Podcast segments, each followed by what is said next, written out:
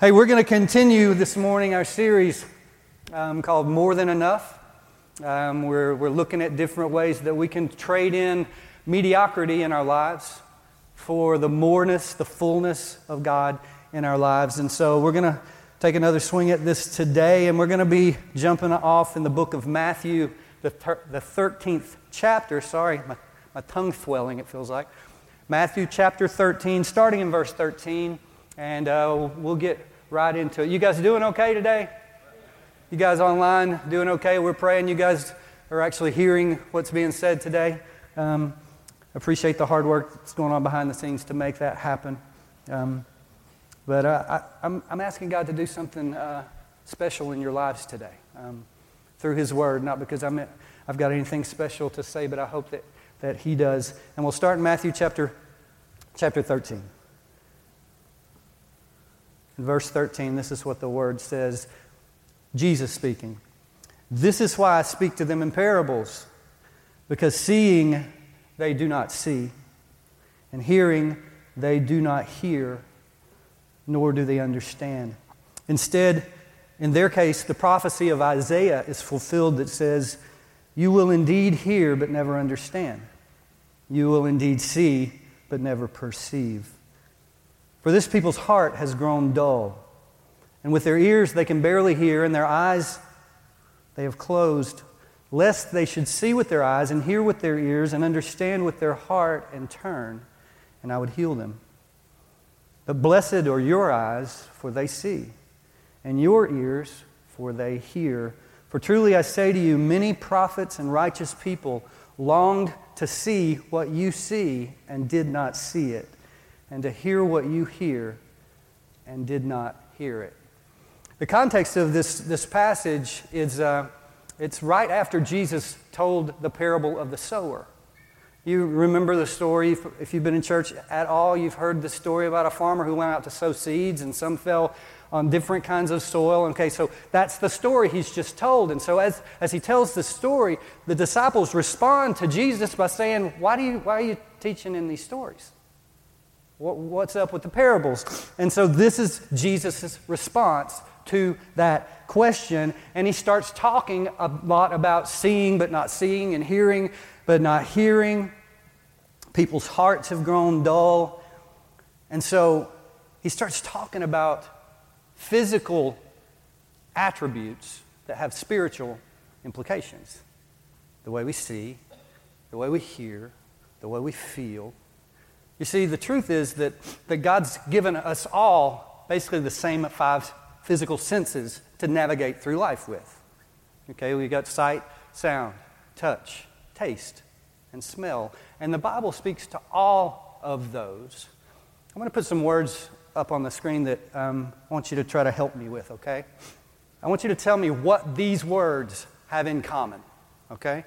Okay, the first one is achromatopsia achromatopsia. Okay? The second word is hyperacusis. The third word is analgesia. The fourth word is ageusia. And the last one is anosmia.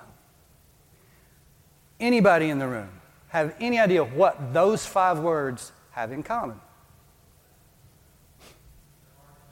They're hard to say. That is true. It is true. They're not from babynames.com. I actually am still looking, but that, that, I've digressed from that path. Anybody? Yes, ma'am. Say it. There are issues with your senses, and the way you said that, like everyone should know that, is really great. Yeah, that's exactly right. These are all conditions or diseases that have something to do with one of your five physical senses, okay? The first one, that achromatopsia, that's, that deals with your sight. That particular condition is total color blindness. Like you can't see any colors at all. Like all you see are shades of gray. Okay, it's a real thing. It's pretty rare. A lot of you might struggle with color blindness in some form, but that one is total inability to see colors. Hyperacusis deals with hearing.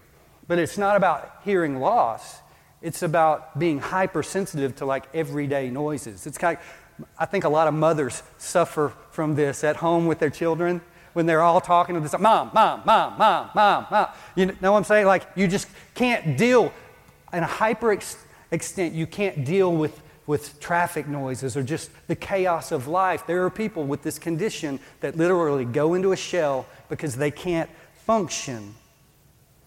It's a real thing in a physical sense. Analgesia is very, very rare, and it deals with a sense of touch. It actually describes a condition where a person cannot feel pain.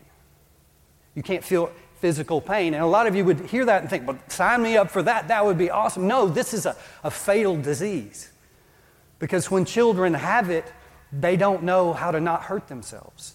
A lot of times they'll end up biting their tongue off and not knowing it. Or, or they stick their hand in a fire and don't move it because they, they have no physical sensation. It's a physical thing and it's not good. Ageusia deals with your ability to taste. It means you just can't taste anything. And there's another form of this disease, and I think my father actually experienced this called dysgeusia, which means you always have a bad taste in your mouth. Like he went through chemotherapy over and over again, and he would come home from those treatments, and maybe some of you have experienced this, and he says everything tastes bad. Like the stuff that he liked to eat before, he, wouldn't, he couldn't eat it because it tasted like metal or it was bitter or something like that. This is a condition that affects people's sense of taste. And that last one, anosmia is the complete inability to smell. I like to call this Tuesday morning every week at my house or Monday morning. I wake up, my sinuses are totally jacked. I can't smell anything, but it's a passing condition. This is a real condition where you, you just can't smell things. And depending on where you are in the world, this might be a really advantageous thing to have. If you've ever been to Haiti with me, there are some smells in Haiti that you would just as soon not smell, okay? But then there are these other smells that are beautiful. So, anyway, these physical things all attack the five God given senses that He gave us to navigate our way through life.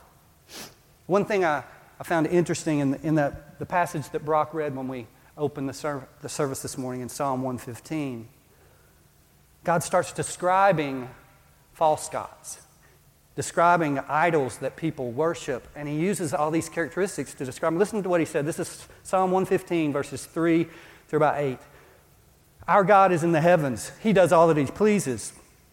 Their idols are silver and gold, the work of human hands.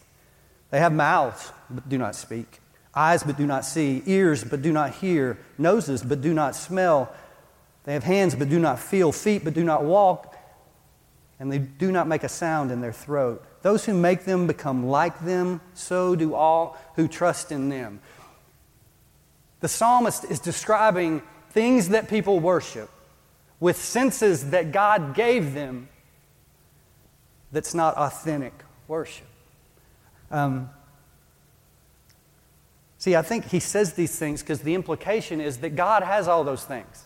God has a mouth, and with it, he spoke everything into existence right? He has, he has hands. He can smell. He can, the fragrant aroma of the offerings through the Old Testament. All these senses are things that God Himself has, and He passed on to us because we are created in the image of God, right?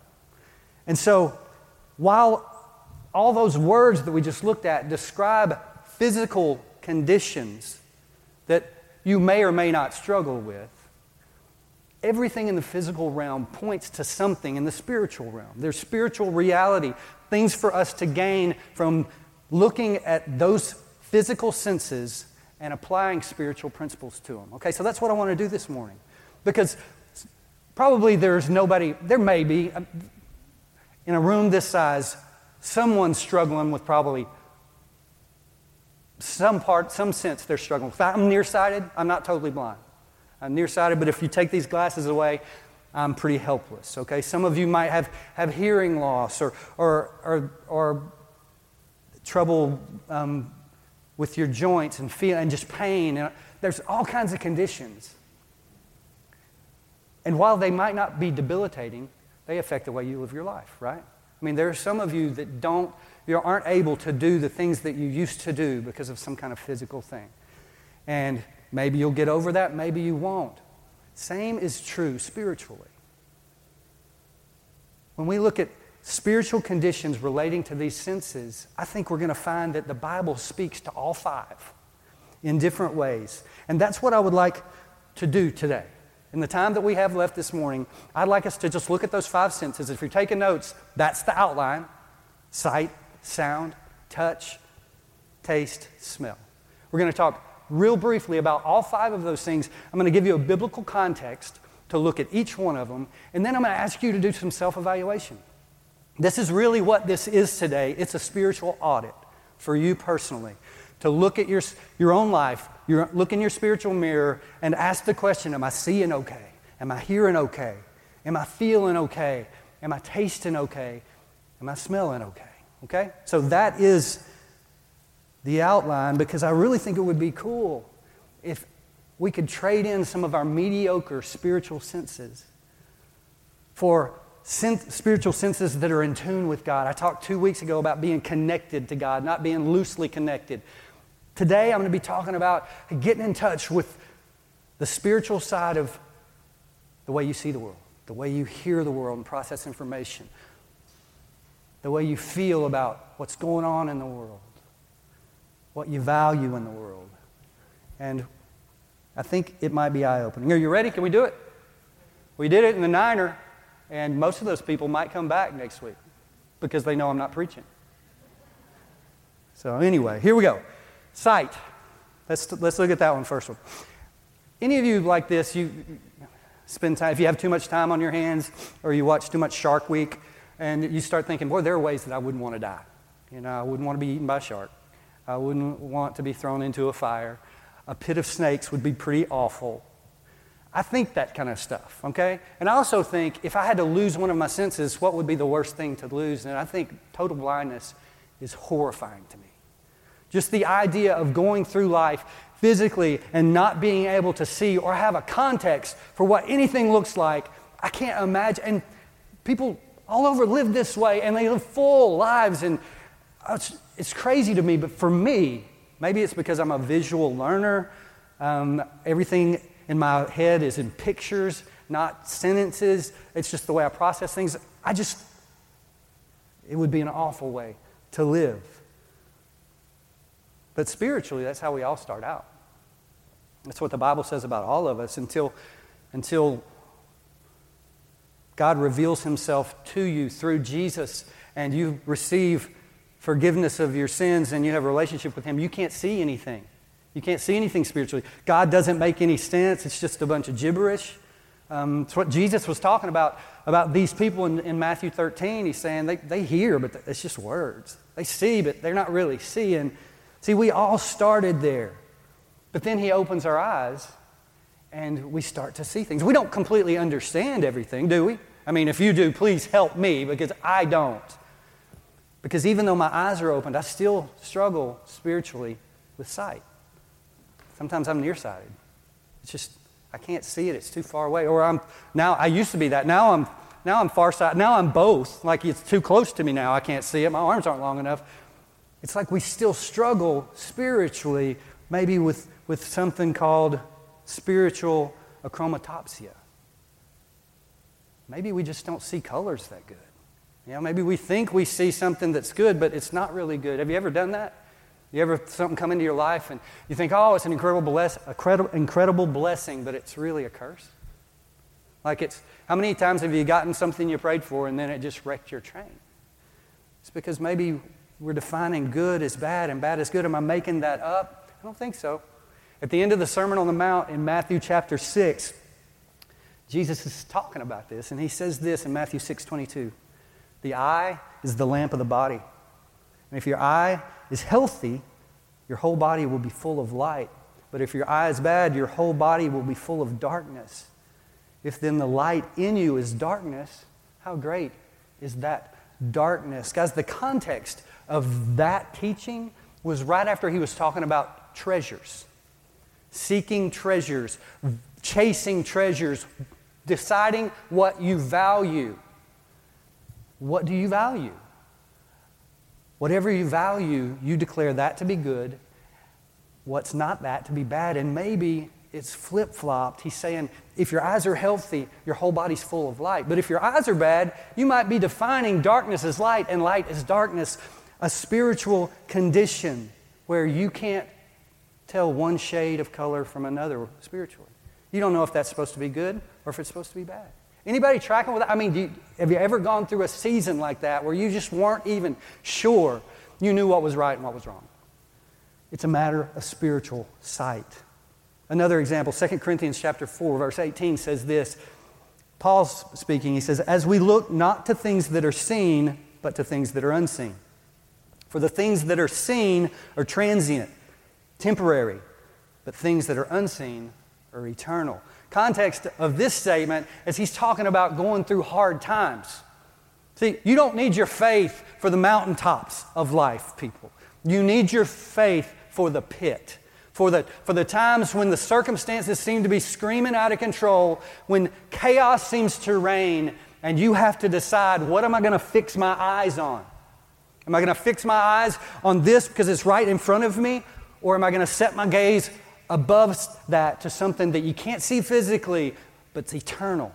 Because I don't know what you're going through right now, but I can guarantee you this it is temporary. It will pass. One way or another, everything we see here is temporal, it's temporary. What are you focusing on? I think this is a, a really appropriate question for our world today, for the church in the midst of the world today.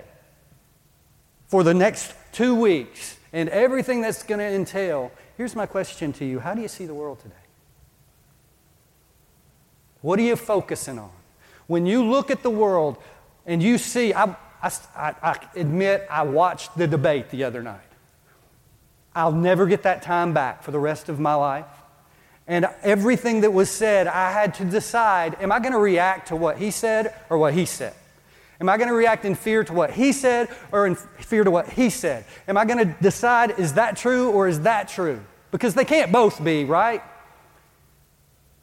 How are you reacting to the world when you hear that?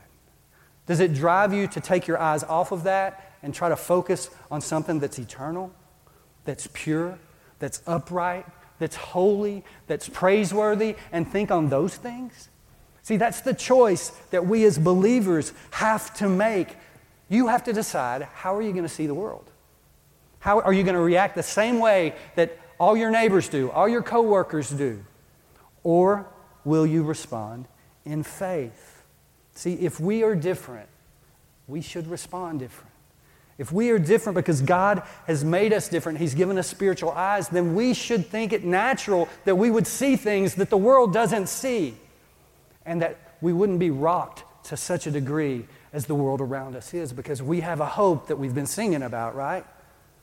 See, th- we need that hope in days like today.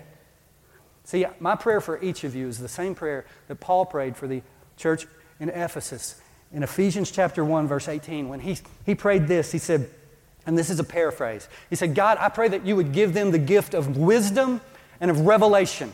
You know what a revelation is? It's something that's revealed to you. I went to college and learned that. Something that revealed. You can't make it up. You can't discover it until unless God shows it to you. Paul's praying for these people. I pray that God would give you the gift of wisdom and revelation that you might know the hope to which you've been called. Guys, as you navigate through the world trying to figure out if your spiritual eyes are working or not, that's, know that's being prayed over you. That God might reveal a picture to you that you had no, that you couldn't, you don't have the capacity to make that stuff up. You'd see it and it's clear and it helps you make decisions in the now. Spiritual sight. That's the first one. Second one is this hearing. Hearing is pretty basic um, to the faith. In fact, Romans chapter 10, verse 17 says this So faith comes from hearing, and hearing from the Word of God. Some of you spend a lot of time saying, God, would you show me a sign? Like that, the revelation thing would be great, but you know what? That's not going to give you faith. Because faith comes from hearing, and hearing from the Word of God. See, if you never hear it, you'll never understand it. See, because this is the truth. Hearing involves more than just perceiving an auditory tone. It's, it's, hearing is more than just recognizing a noise, it's about recognition of what that tone represents. Okay? So, otherwise, it's just trying to. When I, it's still like this for me when I go to Haiti. I've been going for 20 years, but I can go and I can have a conversation with someone one on one. But if I get into church in Haiti and the preacher starts preaching in Haiti, I ain't catching one word. It's just like, it sounds like just this perpetual wall of sound because I hear it, but I don't understand it. I think spiritually speaking, a lot of people are like that. Some of you right now, you're just like, you, dude, you talk too fast, you've had too much caffeine, enough. And so others are you're tracking right with me because you have spiritual ears. See, it's more than just hearing a voice, it's recognizing that voice. Look at John chapter 10, verses 1 through 5. This is a pretty good example of what I'm talking about. Jesus is teaching and he's, he's describing the people of God as a, a group of sheep and describes himself as the shepherd. Listen to what he says Truly, truly, I say to you, he who does not enter the sheepfold by the door but climbs in another way is that man's a thief and a robber. But he who enters by the door is the shepherd of the sheep. To him the gatekeeper opens. The sheep hear his voice. He calls his own sheep by name and he leads them out. And when he has brought out all his own, he goes before them, and the sheep follow him, for they know his voice. A stranger they will not follow, but they will flee from him, for they do not know the voice of strangers. When I go home from church today, I don't know how people are going to treat me. I live with three women now. All the guys have deserted me, okay? They might be happy to see me. They might not be happy to see me. But you know what I do know? There will be a little black and white spotted dog sitting by the glass door in the garage, scratching like this as soon as it sees me walk up. And there are no questions. She knows exactly who I am and she loves me completely. I'm not saying other people don't. I'm saying I can count on that. And if you have a dog that loves you like that, you know it's true. I think that God uses things like that to teach us how we're supposed to obey, act, submit in the presence of, of the shepherd. That dog doesn't care about anything else but being with me. Okay? I can speak. She knows my voice. Here's my question Do you know the voice of the one you're following? Can you recognize his voice when you hear it? Or are there so many other voices that you're not sure if it's him or not? Here's a question in the course of day to day life, which voices do you find yourself following more often? Do you, is it whatever, whatever's on the news, whatever, whatever political agenda you might ascribe to? Is it, which voice do you listen to the most? If it's any voice other than the voice of Jesus, which you get from the Word, who is Jesus, then you might ask yourself, Am I really following the right path here? Am I listening to the right voices? I think it's possible that some of you might have a, a case of spiritual hyperacusis. What does that mean? It means there's so many voices in your life you don't know who to listen to. Like, like overload, maybe. You're listening to two different, I'll, I'll take a little bit from here and a little bit from here, and then it all gets kind of confusing. And then you end up just shutting down. Sometimes, guys, that's why the discipline of meditation, Sabbath, silence is so important because our world is so noisy that sometimes we can't hear anything for all the noise. Spiritual hearing. How are we doing? How are you doing? Spiritual self assessment. God, am I seeing okay? Am I seeing the things you want me to see? Am I hearing the things you want me to hear? Am I reacting to what I see? Am I processing what I'm hearing? If you're not, that doesn't mean you're bad. It means there's some work that you need to do to take seriously this, this process of warring against the sin in your own life. You, we never outgrow it. You never outgrow the need to look in the mirror, be honest about what you see, and do something about it.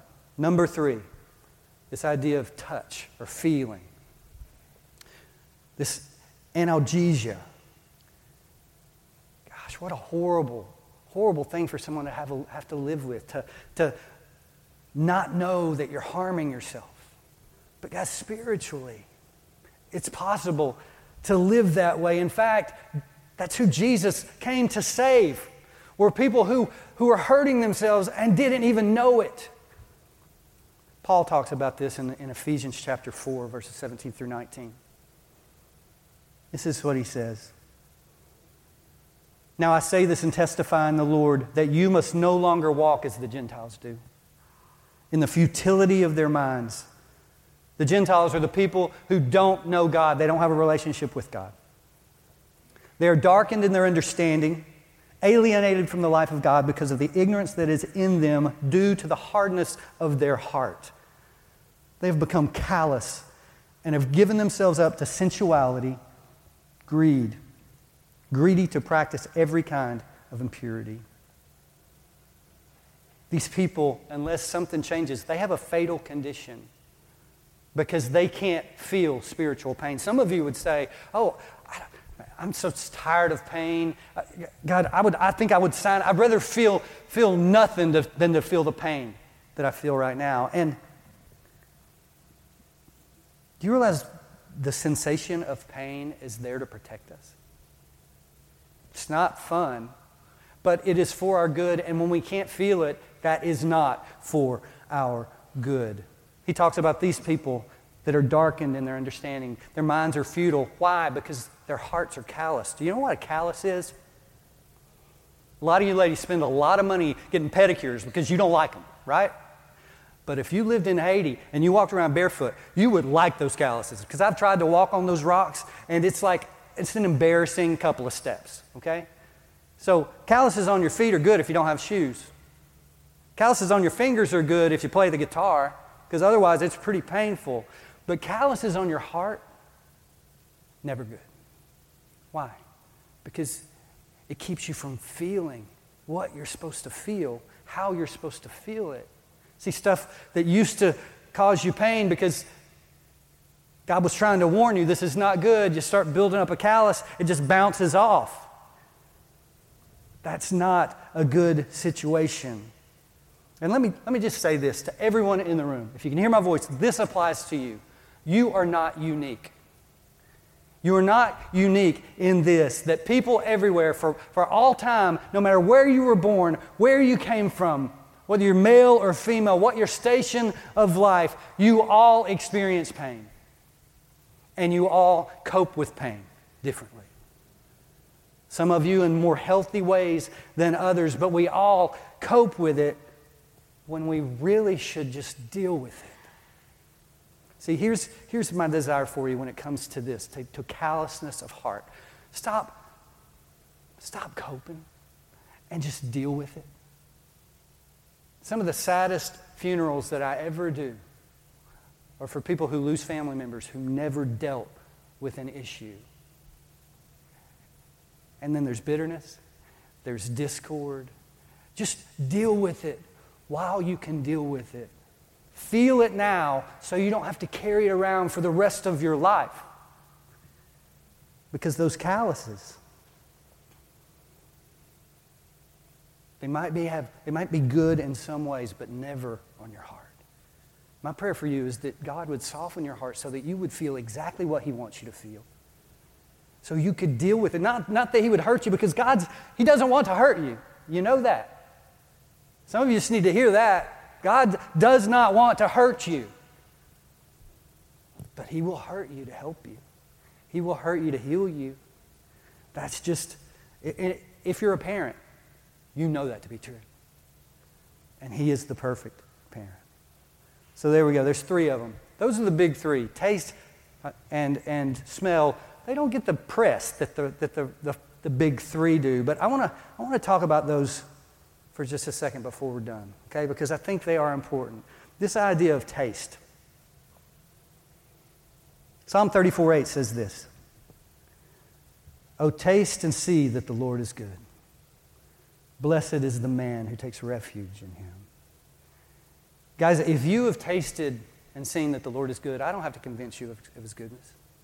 If, if you remember what it was like before you met Christ and you remember the weight that was lifted when you realized, I'm forgiven, I'm loved for free, there's nothing I can do to earn this. If you've tasted that, then there's nothing I can say that's going to make you understand that more. But if you haven't tasted that, there's no way for me to explain how good it really is. See, here's a question What have you developed a taste for? Can you really say, I've tasted and seen that the Lord is good? Can you say with the psalmist in Psalm 119, How sweet are your words to my taste? How sweet are your words to my taste, sweeter than honey to my mouth. The word, can, can you say that?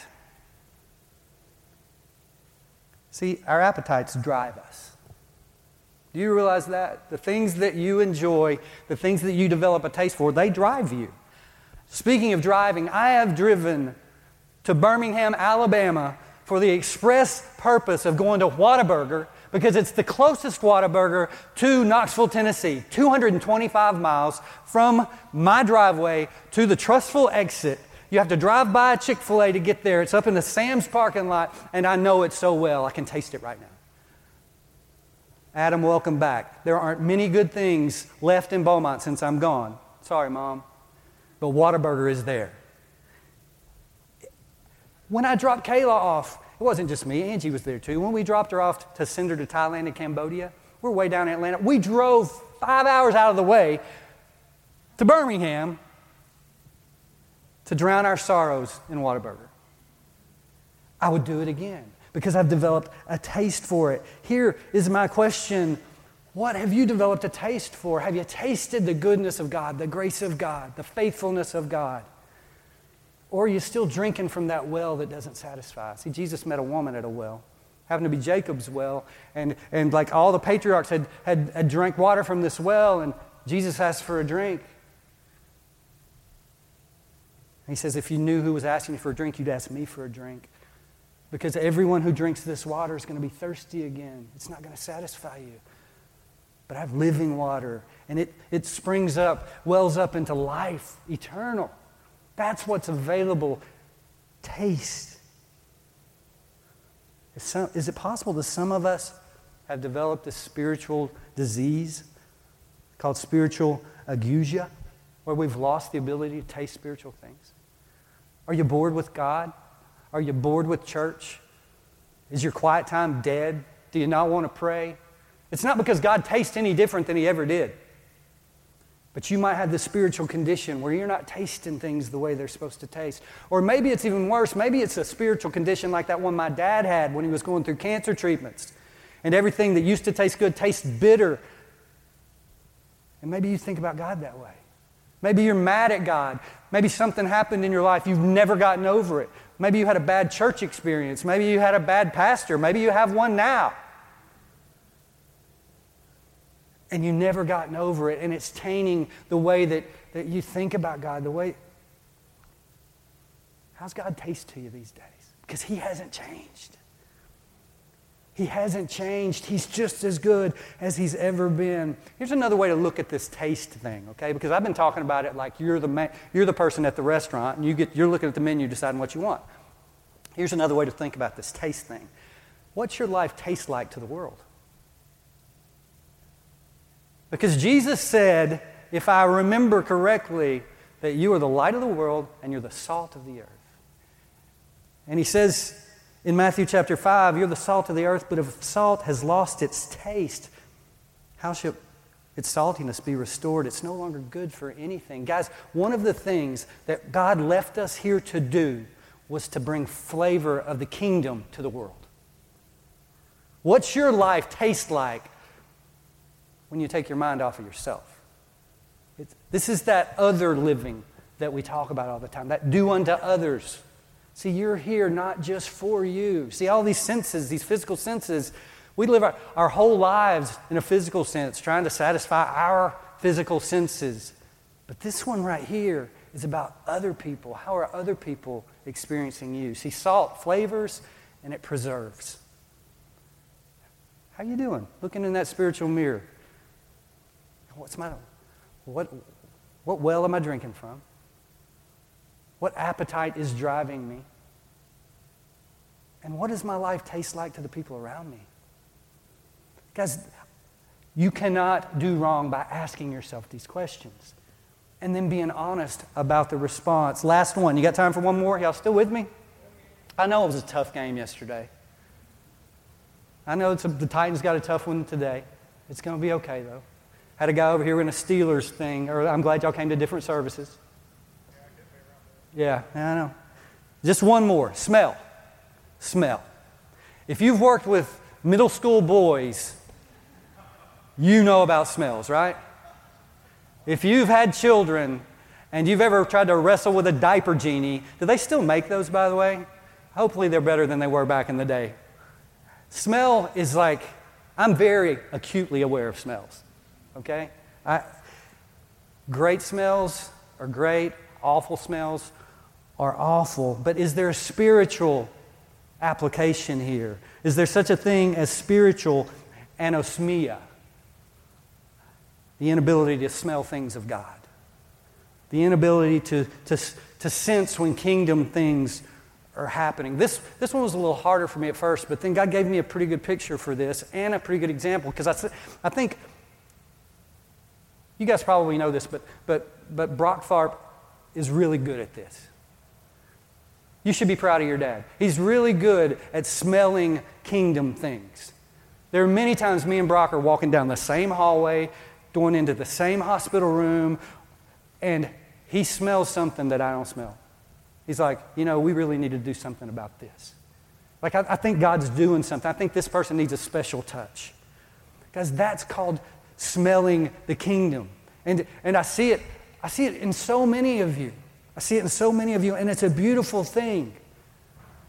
But why can't I smell those things? You know, why, why, why does somebody have to tell me you know, why can't I be intentional? Like, well, maybe I need to do some assessment about how, how I'm smelling kingdom things. See, here's, here's the truth.